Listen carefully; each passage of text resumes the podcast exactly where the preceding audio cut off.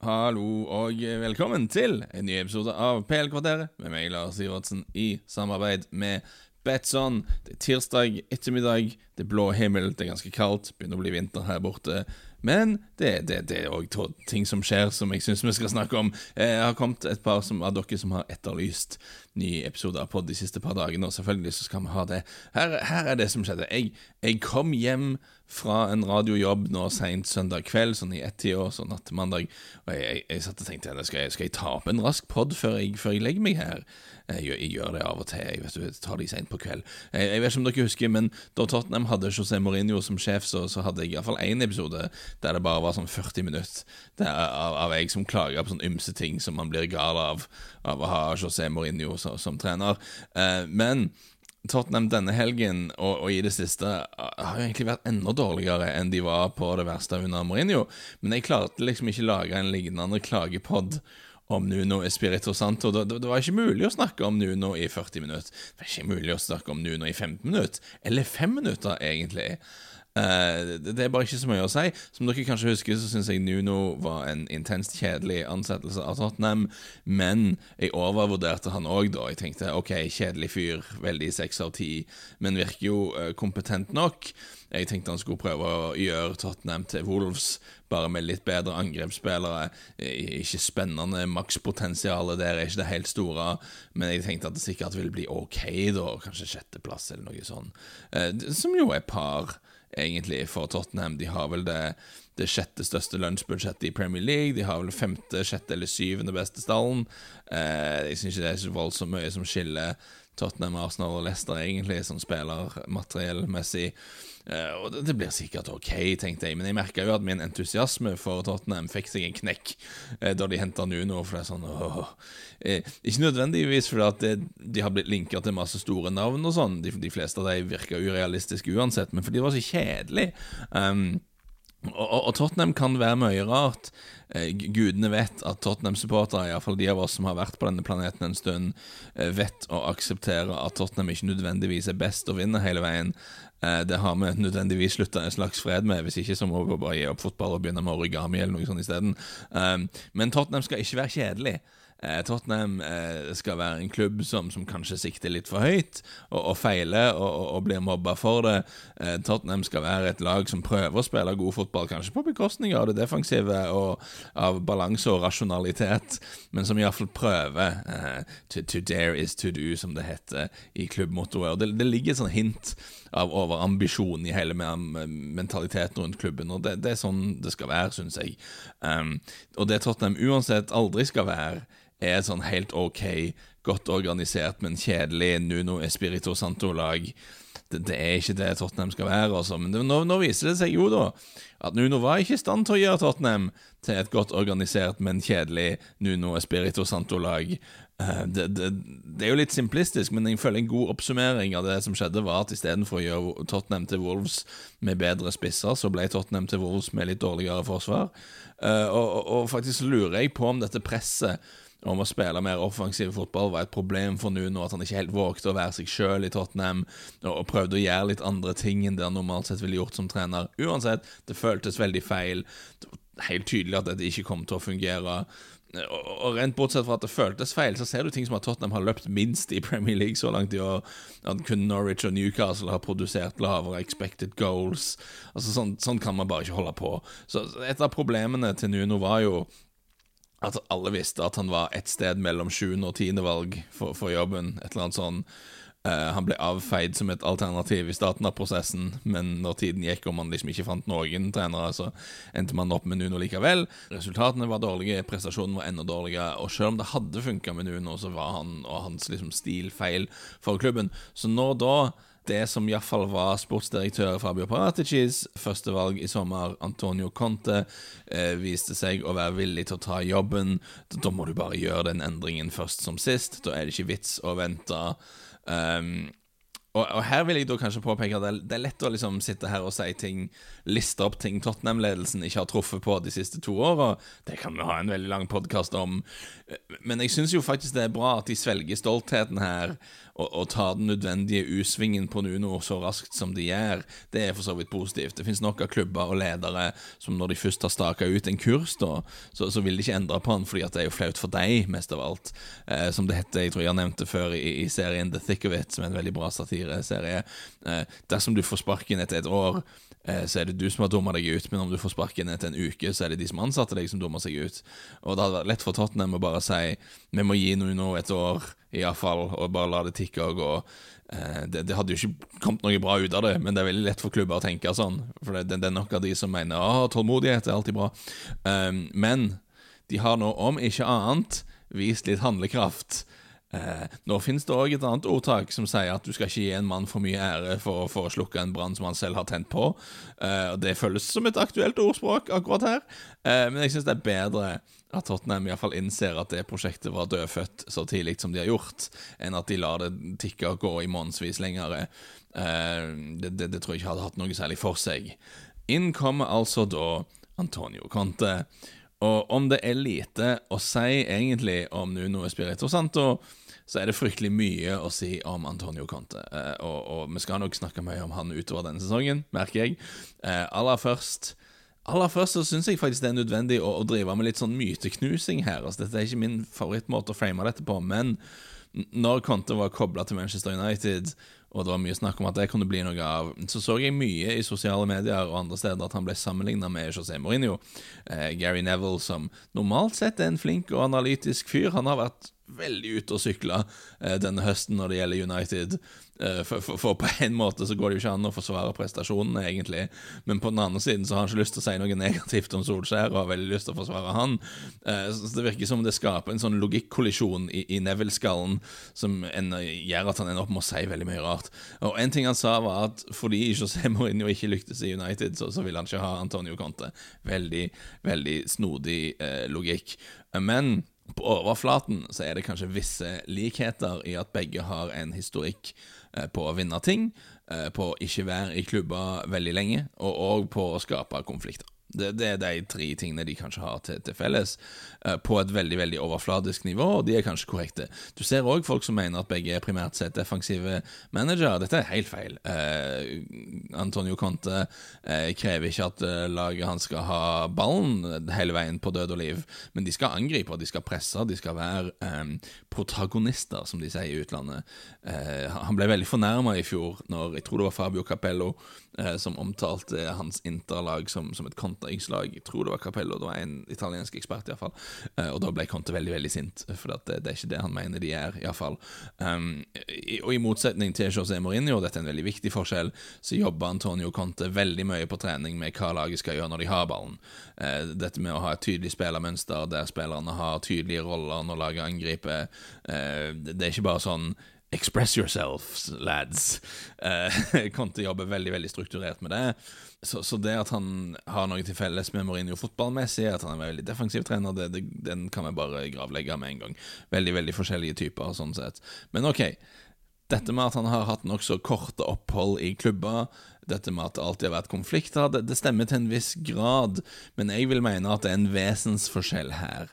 I at mens Mourinho alltid krangler med spillerne sine, så har Conte ofte krangla med sjefene sine. Det vil si, Mourinho har krangla med sjefene sine òg, men det, det, det med å krangle med spillerne han har havna i mest trøbbel for. Uh, Conte på sin side krangler litt uh, mer med sjefene, og jeg syns det er ganske stor forskjell. Um, da Manchester United ansatte Mourinho, så hadde han mista de to siste jobbene sine fordi han hadde krangla med spillerne og, og, skapt en skikkelig dårlig atmosfære, uh, slik at så å si alle ville ha han ut døra.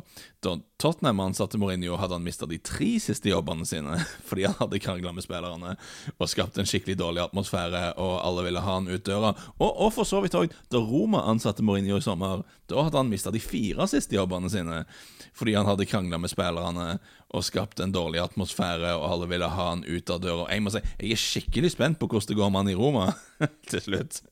Fins det, det, noen sånne hint i historikken her? Fins det noen små hint på CV-en hans om hva som kanskje blir utfallet? Jeg, jeg, jeg vet ikke. Uansett, eh, Conte har aldri blitt jaga ut av en klubb av sine egne spillere på den måten eh, Mourinho i praksis har blitt det i, i, de fire siste jobbene sine. Uh, Antonio Conte La oss bare ta det, da, karrieren hans. Antonio Conte sa opp i Juventus etter tre seriegull på tre sesonger fordi at eh, det på den tiden var da uenigheter mellom han og klubbledelsen. Eh, klubben følte de burde gjort det bedre i Champions League, i tillegg til å vinne serien. Eh, Conte sa et veldig veldig berømt sitat. Han sa at du kan ikke spise på en restaurant der det koster 100 euro om du bare har 10 euro i lommen. Så han mente da Serie A én ting, men om vi skal vinne i Champions League, må vi investere mer. Klubben var ikke enig og de endte opp med å skille lag. Eh, og, og, om de tre seriegullene han vinner i Juventus, så er det lett å tenke at ja, ja, det er Juventus, og Juventus vinner jo alltid uansett. Men det var jo faktisk første gangen Juventus vant serien etter Calciopoli-skandalen, der de ble sendt ned i serie B og sånn. Uh, de hadde havna på syvendeplass to år på rad før Conte tok over første sesongen. Ok, de hadde et bra lag, men de hadde sånn Mirko Vucinic og Alessandro Matri på topp. Så det var ikke sånn superlag de hadde på gang. Det var mye rart i den stallen, faktisk. Marco Borriello var der. Simone Pepe.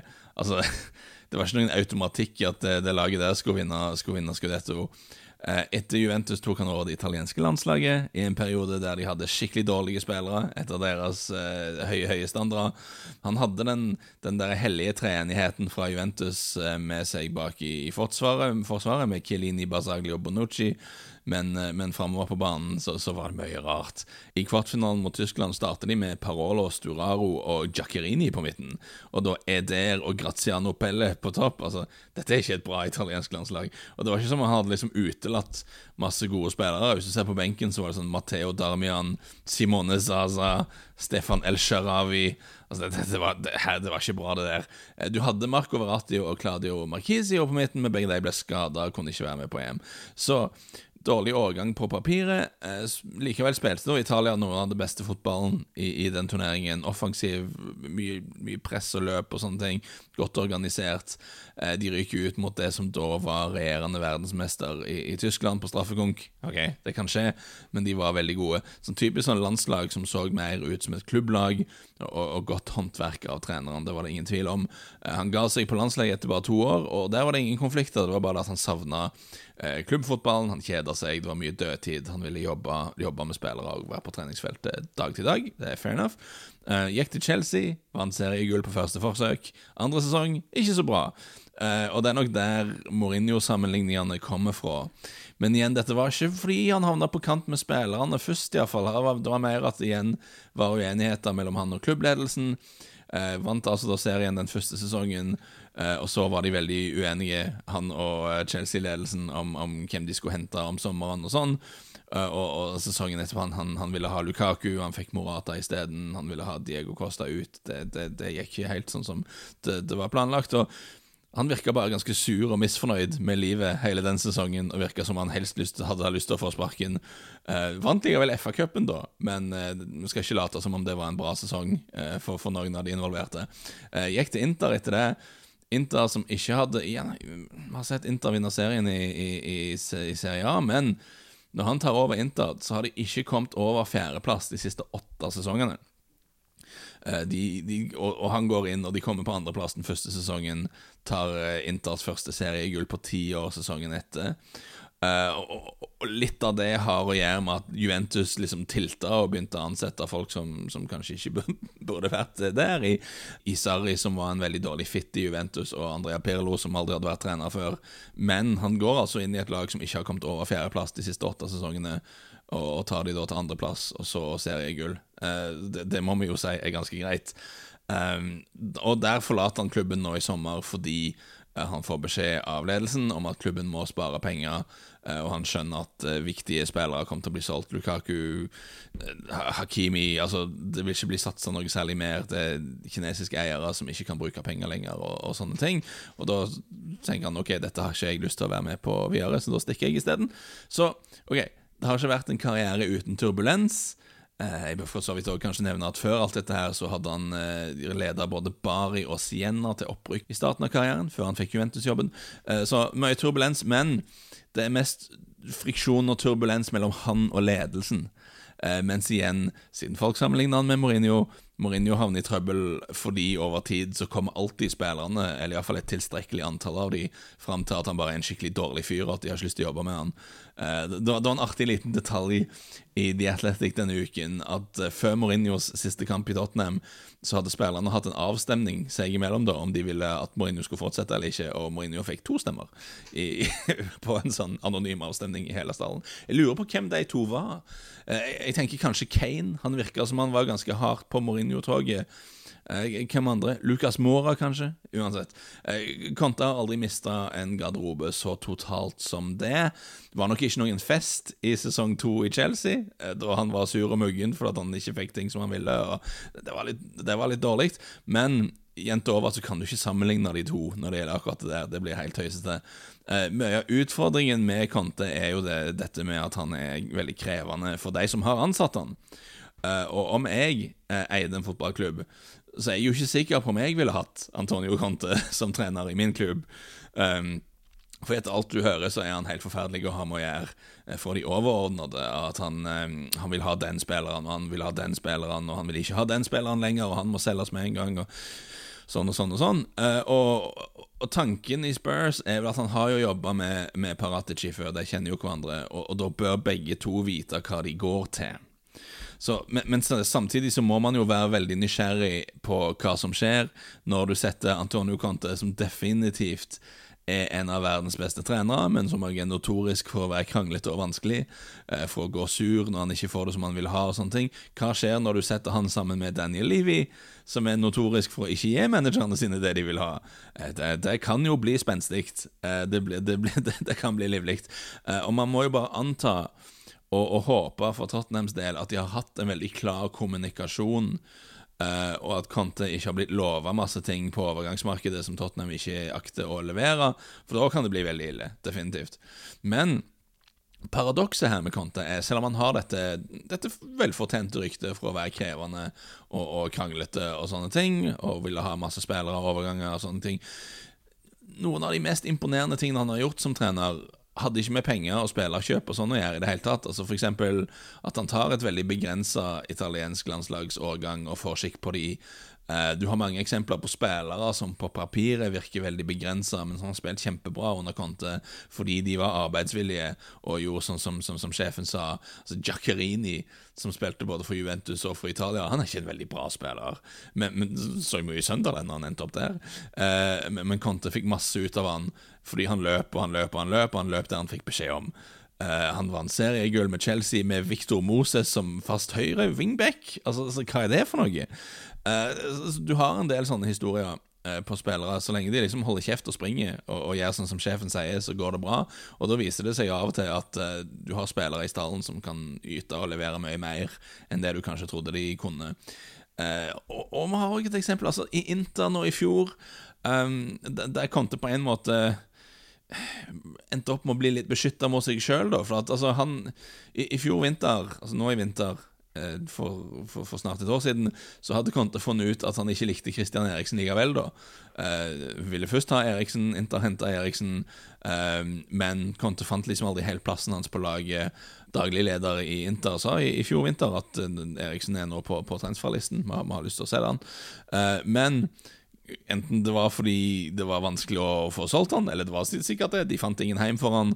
Uh, så, så, ble det bare sånn Hei, Antonio, nå, nå, har vi brukt en del penger i lønn på han fyren her. Vi ble ikke kvitt han. Du, du, får bare finne ut av det. Og, og Eriksen ble værende. Og, og, nå i år fant han da endelig en plass uh, på, på laget.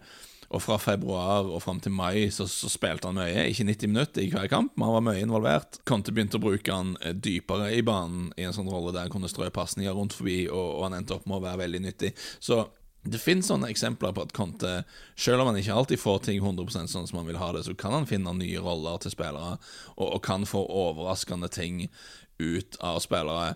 Altså Det åpenbare eksempelet der er at han har jo fått helt andre ting ut av Romelu Lukaku enn, enn noen annen klubbtrener har, uh, har fått.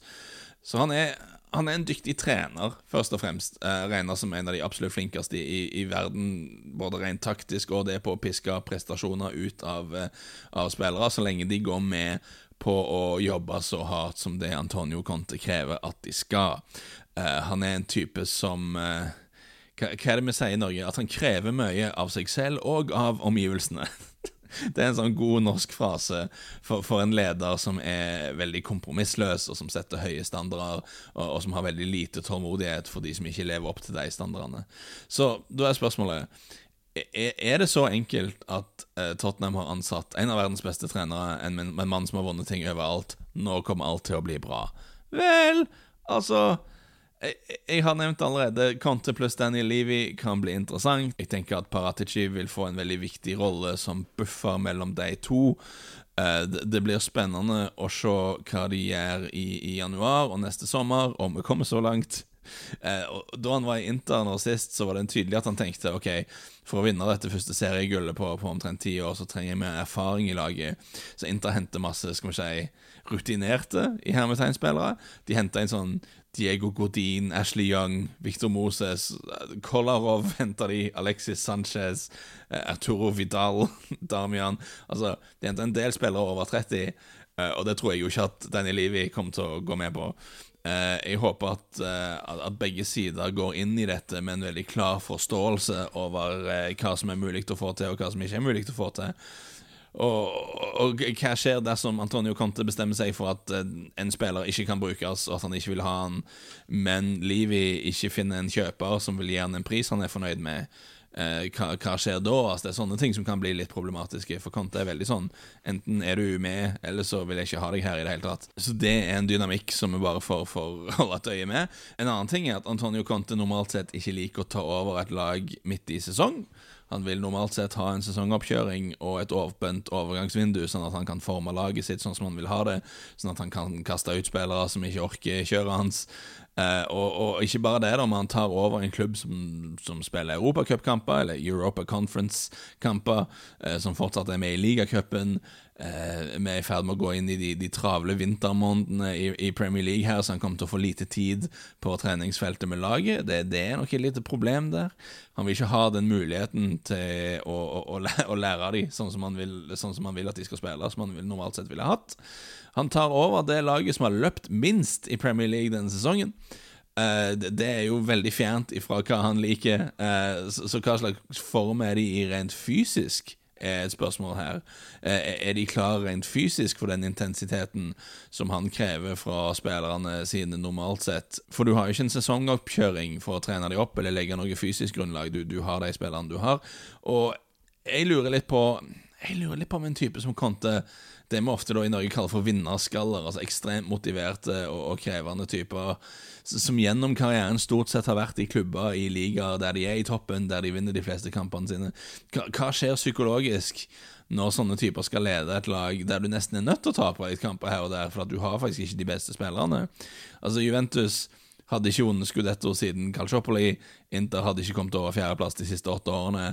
Men dette var fortsatt lag som var blant de sterkeste i divisjonen på papiret, da. Eh, selv om det var litt sånn rusk og rask i stallen begge plasser. Men nå tar Conte over et Tottenham-lag som, som, har noen gode spillere, eh, og som har en del spillere som jeg tror i riktig system og med riktig manager kan være ganske mye bedre enn hva de har vist de siste par åra. Men vi snakker fortsatt om, igjen, enten det femte, sjette eller syvende beste stallen i, i Premier League. Er vel fair å si, syns jeg. Eh, Iallfall ikke noe særlig mer. Eh, jeg, jeg, jeg, tror, jeg, tror, ikke vi kan se Jeg tror vi har en ganske tydelig topp fire i denne divisjonen akkurat nå. Det er jo noe litt annet, da, å prøve å piske Tottenham tilbake til en Champions League-plass enn å lede Juventus, Chelsea eller Inter til seriegull. Du må tåle litt flere tap uten at du bare eksploderer og begynner å sette fyr på ting rundt forbi. Så jeg er jo litt spent på hvordan det skal gå. Eh, men det er spennende, iallfall. Eh, Tottenham har eh, siden helgen gått fra å ha en hovedtrener som i beste fall er helt ok, til å ansette en som er ansett som en av de beste i verden, som kan skape mye turbulens. Der, der makspotensialet er veldig høyt, men der òg bunnpotensialet er, er, fullstendig kaos. Og Det er i hvert fall et mye mer spennende sted for klubben å være, tenker jeg. Uh, selv om de ikke garanterer suksess. Jeg, jeg så en tweet i går som jeg syns oppsummerte dette veldig bra, og jeg glemmer hvem som skrev det, men uh, hypotesen her er at altså, om, om, det fins én trener i verden som er bra nok til å fikse dette Tottenham-laget, så er det Antonio Conte. Men om det fins én klubb i verden som kan knekke sjøl Antonio Conte, så er det Tottenham. Så, så, gudene vet hvordan dette kommer til å gå, men, men jeg tror ikke det blir kjedelig. Og, og, da kan jeg leve med det, enten i den ene eller den andre retningen. En, en ting som jeg å si avslutningsvis, jeg fikk en tweet her fra eh, Frank Sandefet, som, som flagger opp at eh, Conte visstnok tjener 15 millioner euro i året i, i, Tottenham, og blir med det verdens nest best betalte manager. Hvordan kan Tottenham ta seg råd til det eh, når de har en stadion å betale ned, når de har streng lønnsstruktur med spillerne og, og sånne ting? Og OK, det er mye nøye. Uh, ovenfor spillerne så tror jeg, det, jeg tror det går helt greit. Jeg tror spillerne skjønner at her har du en fyr som har vunnet seriegull i Italia med to forskjellige klubber, har vunnet seriegull i England. Han, han, skal få skikk på laget, og det skal han få godt betalt for. Det tror jeg ikke er vanskelig å selge til spillerne, egentlig. Um, og, og, og, det jeg vil si, er at Ok, Tottenham forrige sesong brukte vel 180 millioner pund ish på spillerlønninger. 207 millioner euro i, i, euro. Du kan ta deg råd til 15 millioner euro da, til en manager som potensielt sett kan forvandle klubben på, på kort sikt. Om han vipper deg opp i Champions League, så er det verdt det og man plutselig får masse ut av spillerne som kanskje har slitt litt før, og verdien til de spillerne skyter i været, så er det verdt det. Så hovedtreneren er den viktigste enkeltpersonen i klubben, egentlig. Så jeg har ikke noe stort problem med at klubber investerer mye penger der, om de tror at eh, denne personen kan liksom ha en veldig stor effekt. Det jeg lurer på, det som er spørsmålet her, er hva slags garantier han har fått på hva klubben skal gjøre på overgangsmarkedet i januar og i sommer, og hvor de pengene eventuelt skal komme fra. Det er et eh, spørsmål. Eh, Antonio Conte vil vinne, eh, og han vil vinne nå. Eh, han er ikke en type sånn tålmodig som bygger lag og henter litt unge spillere og, og kanskje blir noe av om fire-fem år. Så det er ikke sånn han jobber.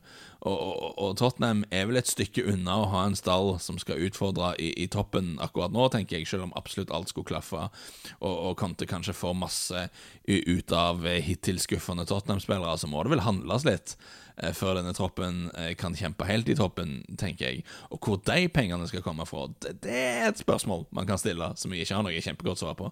Eh, helt til sist, én ting jeg vil si før vi gir oss her nå for denne konteepisoden, den første av sikkert mange.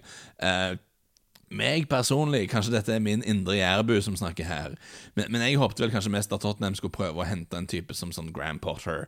En litt sånn yngre, oppadgående fyr, som jeg har sagt før, prøve å finne den neste Pochettino, ta og bygge litt stein på stein og sånn, og, og kanskje kan det bli bra igjen. Men det er vel kanskje litt mer sånn jeg tenker. Men to ting her. De to stjernene på dette laget, de to ekstraordinære spillerne de har, eh, Son Min og Harry Kane, er henholdsvis 29 og 28 år gamle. Så mens du har to så gode angrepsspillere, eh, så er det kanskje en viss logikk i å prøve å hente en manager som, som, har hatt en veldig stor kortsiktig suksess før, som er en sånn vinner nå-type. For om du ansetter Se at du ansetter en ung og håpefull type som skal bygge lag og skal ha tid og tålmodighet og sånne ting. Innen du kommer noen vei, så er Harry Kane solgt, og sånn er 33 år gammel og på vei ned, liksom. Så, så kanskje dette er tiden for å satse på å prøve å vinne nå. Den andre tingen er det begynner å bli litt kritisk for Tottenham å komme seg tilbake i Champions League her nå. Eh, to sesonger ute, dårlig start på denne sesongen, og vi ser liksom allerede at det begynner å bli litt avstand mellom de fire rikeste klubbene i, i divisjonen og, og, resten. Det, vi sa, det, ser litt ut som Tottenham og Arsenal er i ferd med å bli litt akterutseilt her. Eh, og et par år til utenfor Champions League så vil de virkelig begynne å vise igjen på økonomien, og det begynner å bli skikkelig vanskelig å sette sammen et lag som kan komme seg tilbake dit. Så det er en mulig at tankegangen til Livi her er at nå må vi, det er nå for å go big or go home, fordi jo lenger du er ute av Champions League, jo vanskeligere er det å komme seg inn igjen. Og det igjen gjør det lettere å forstå Eh, at nå som dette Nuno-prosjektet virka såpass mislykka som det gjorde, og Conte var tilgjengelig og hadde lyst til å komme, da er det bare å gasse på. liksom Bare kaste noen milliarder lire og en Fiat i retning Conte og se, se, hva han sier. Og i dette tilfellet så sa han eh, kjør på. Uh, og, og, da bare gir du han og, og Paratici, som igjen de kjenner hverandre fra før av, bare gi de muligheten og si vet du hva, dere er begge store navn som har oppnådd ting, har bra omdømme og sånne ting. Tid for å bevise hva dere er gode for, og, og få, uh, få jekka denne klubben opp i Champions League igjen. Som sagt, det kan gå i alle verdens retninger, dette her, eh, men det blir neppe kjedelig. Og jeg, jeg, sitter jo med følelsen at man har et høyt makspotensial igjen, som jo ikke er en følelse man satt med under Nuno, kan man si. Eh, rask eh, spillbit på slutten. Jeg skal holde meg litt på temaet, og jeg skal være litt provokativ, kanskje. Eh, for jeg sjekka oddsen nå i ettermiddag for at Tottenham klarer topp fire-plass denne sesongen. Den, slutt, slutt, å le nå! Denne sesongen topp, den, det, kan, det, det, kan, skje. Eh, Tottenham ligger akkurat nå fem poeng bak Westham, som ligger på fjerdeplass. Um, som vi har snakket om, så er de underliggende tallene helt forferdelige. Uh, jeg, men, men jeg, jeg, er, litt skeptisk til det som skjer i, i, Manchester United fortsatt. Kanskje skifter de trener, kanskje henter inn midtbanespillere i januar. Uh, men sånn som det ligger an nå, så tror jeg at laget kommer til å fortsette å gi vekk litt poeng her og der. Ikke i hver kamp. United kommer til å vinne mange fotballkamper, bare rolig. Men jeg tror de kommer til å tape en del poeng òg. Og altså da, da, er plutselig diskusjonen om fjerdeplassen åpen, da. For, for topp tre er nok spikra i denne divisjonen. Eh, om det skal bli noe annet enn Chelsea, Liverpool og City i en eller annen rekkefølge, det klarer jeg ikke å se for meg. Eh, og om du ser på oddsen, da 1-0-1 eh, i odds på at City klarer topp fire. 1-0-3 på Chelsea og 1-0-5 eh, på Liverpool. Så det, det, er jo eh, Markedet er ganske tydelig der. Eh, men så er det da 1,65 i odds på at United også klarer topp fire. Men jeg syns det er såpass lite imponerende, det de har gjort så langt denne sesongen, United. Og jeg er heller ikke helt sikker på om det fins en åpenbar løsning der på, på, det laget, på det midtbaneproblemet de har, og at de har altfor mange angrepsspillere og sånne ting.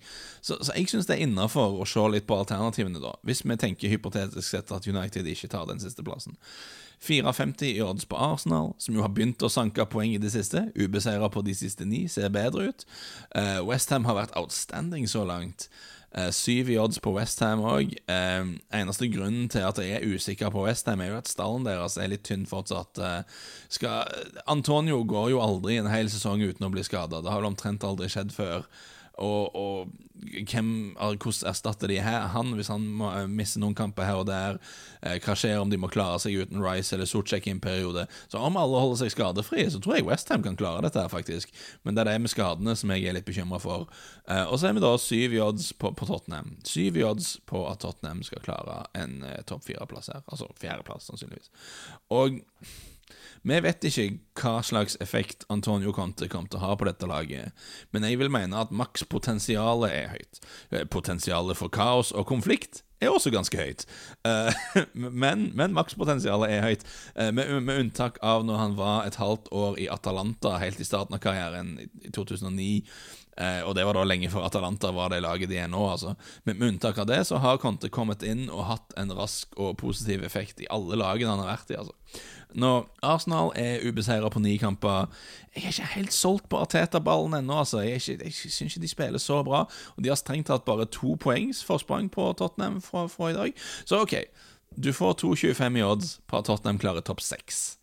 Og det tror jeg de skal. Eh, for alt som har vært gale med de så langt, så ligger de faktisk bare to poeng bak sjetteplass eh, akkurat nå. Og jeg tror de får et eller annet slags løft med Conte. Så, så 2,25 i odds på at Tottenham klarer sjetteplass eller bedre, det, det syns jeg du kan hoppe på. Men da, det som er spennende her, da er syv i odds på at Antonio Conte kommer inn. Eh, på at han tupper noen folk i bagen for organisert ting, gir laget en sånn umiddelbart kortsiktig oppsving som han har gjort de andre plassene han har vært og at de henter inn de to poengene de ligger bak Manchester United, at de henter inn de fem poengene de ligger bak Westham. At United slurver vekk nok poeng her og der mens de prøver å finne ut av hvordan de skal få plass til alle disse offensive spillerne, det tror jeg kan skje. At, at Westham blir innhenta av, av, skader og slitasje, det tror jeg kan skje. Beklager, Westham-fans. Det er ikke en diss. Dere har vært kjempegode så langt i år. Jeg er bare litt skeptisk til dybden i, i stallen deres.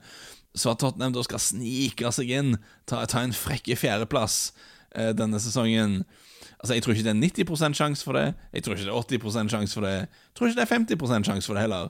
Men, men 7 odds tilsier da en sånn implied probability på 14% Og jeg tror det er litt mer enn 14% sjanse for det, iallfall. Kanskje 20, kanskje 25. Og, og, og da, kan, da, kan, Tottenham klare Champions League-plass til 7 odds. Det, det, kan være noe der. Conte kommer inn, har en kjempeeffekt på kort sikt. Og så ser vi til sommeren hvis Harry Kane fortsatt vil vekk, hvis Conte sier til Livi at uh, vi skal bruke nå Jeg vil bruke 200 millioner pund på Vlaovic, Barella og Chiesa, og isteden så ender han opp med Todd Cantwell og Sean Longstaff og Dan Axel Zagadou eller noe sånt, uh, og det, blir bare spetakkel og kaos. Altså det, det, kan skje, men akkurat resten av denne sesongen tror det kan bli noe, jeg. Jeg tror det kan bli bra. Så vanskelig å gi noen klar prognose, egentlig. Men jeg heller jo mot å Kort sikt bra, lang tid spetakkel, tror jeg. Det, det er min, min spådom, uh, om jeg skal spå. Så, så, så kanskje, kanskje, det kan være verdt noe. Uh, jeg vet ikke, jeg tror vi, vi høres igjen snart. Vi skal snakke mer om Conte, tenker jeg. Kanskje vi til og med også skal ta en sånn Hvordan kommer laget til Conte til å se ut-pod? Uh, det, det, kan være noe. Jeg vet ikke. Jeg ser på klokka nå at det har blitt ganske mye allerede. Så vi får se hva vi tåler. Takk for følget, alle sammen. Ha det godt.